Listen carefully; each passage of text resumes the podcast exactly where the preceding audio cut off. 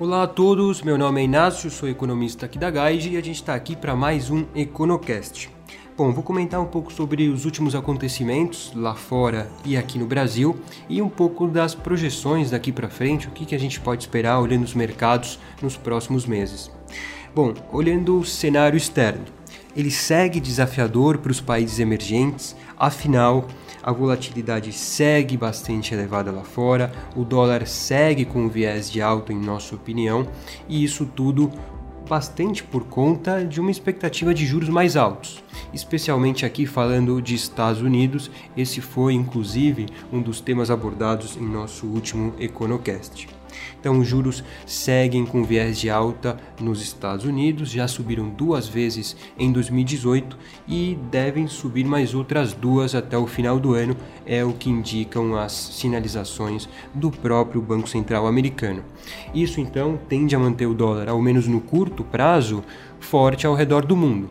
Então, o dólar tende a continuar a se valorizar frente às moedas dos países emergentes, especialmente frente a esses países que por anos conviveram com juros baixos no exterior e que se beneficiaram de fluxo de recursos bastante abundante para seus países.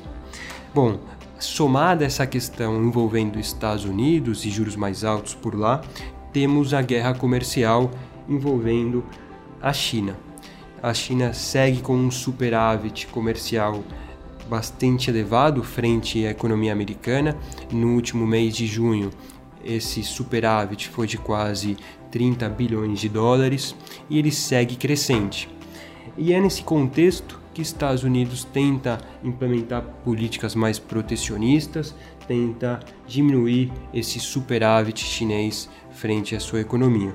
Então, guerra comercial e expectativa de tarifas mais altas aplicadas aos produtos chineses fez com que os mercados, por diversas vezes nas últimas semanas, tivessem um aumento bastante significativo da volatilidade, uma aversão a risco mais alta e faz com que os investidores, de um momento para o outro, demandem ativos mais seguros, como é o caso dos títulos americanos.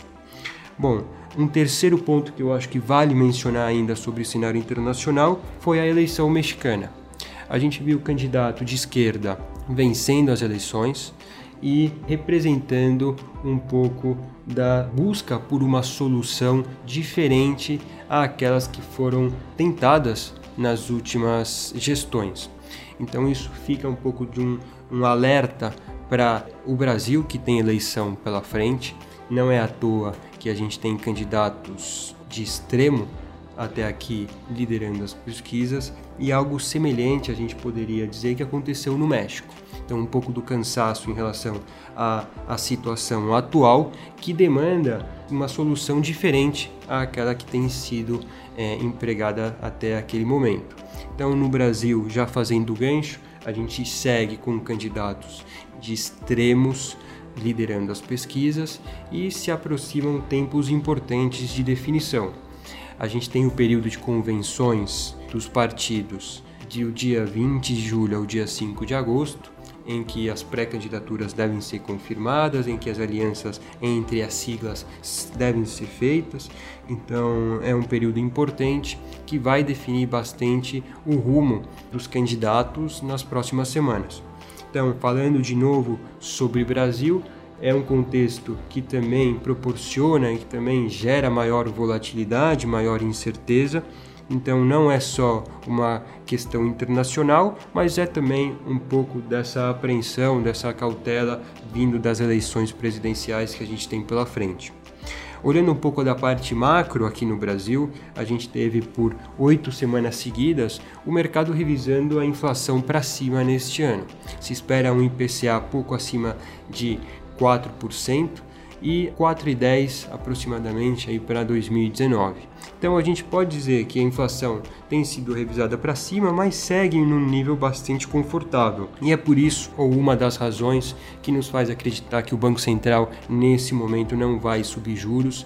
Ele tem mantido a Selic estável em 6,5% e a gente continua acreditando que virá uma normalização pela frente, mas a partir de 2019 apenas, não antes disso. Um último ponto diz respeito às projeções de PIB. Desde as paralisações dos caminhoneiros no final de maio, começo de junho, houve um aumento da incerteza, uma piora da confiança nos mais diversos setores e o mercado foi revisando o PIB para baixo. Para esse ano se espera um PIB em torno de 1,5% e para o próximo ano algo em torno de 2,5%. Mas esses números seguem com um viés baixista. Vale dizer que o próprio Banco Central, aqui no Brasil, revisou a projeção de PIB para 2018, de 2,6 para 1,6. E o FMI também revisou recentemente, aí nos últimos dias, a sua projeção para crescimento neste ano se espera agora 1,3%. Então, é, é, um ambiente macro menos favorável. As empresas lidam com, no curto prazo, com uma expectativa de inflação um pouco mais elevada e uma projeção de economia também menos otimista, uma recuperação mais gradual e às vésperas da eleição com um cenário de incerteza muito elevado ainda, não se espera que isso se reverta num curto espaço de tempo. Então, acho que até aqui a gente tem um cenário é, desafiador lá fora e no curto prazo tinha incertezas bastante elevadas por conta da política doméstica. Bom, acho que esses foram os principais destaques dos últimos dias. Eu fico por aqui e até o próximo EconoCast.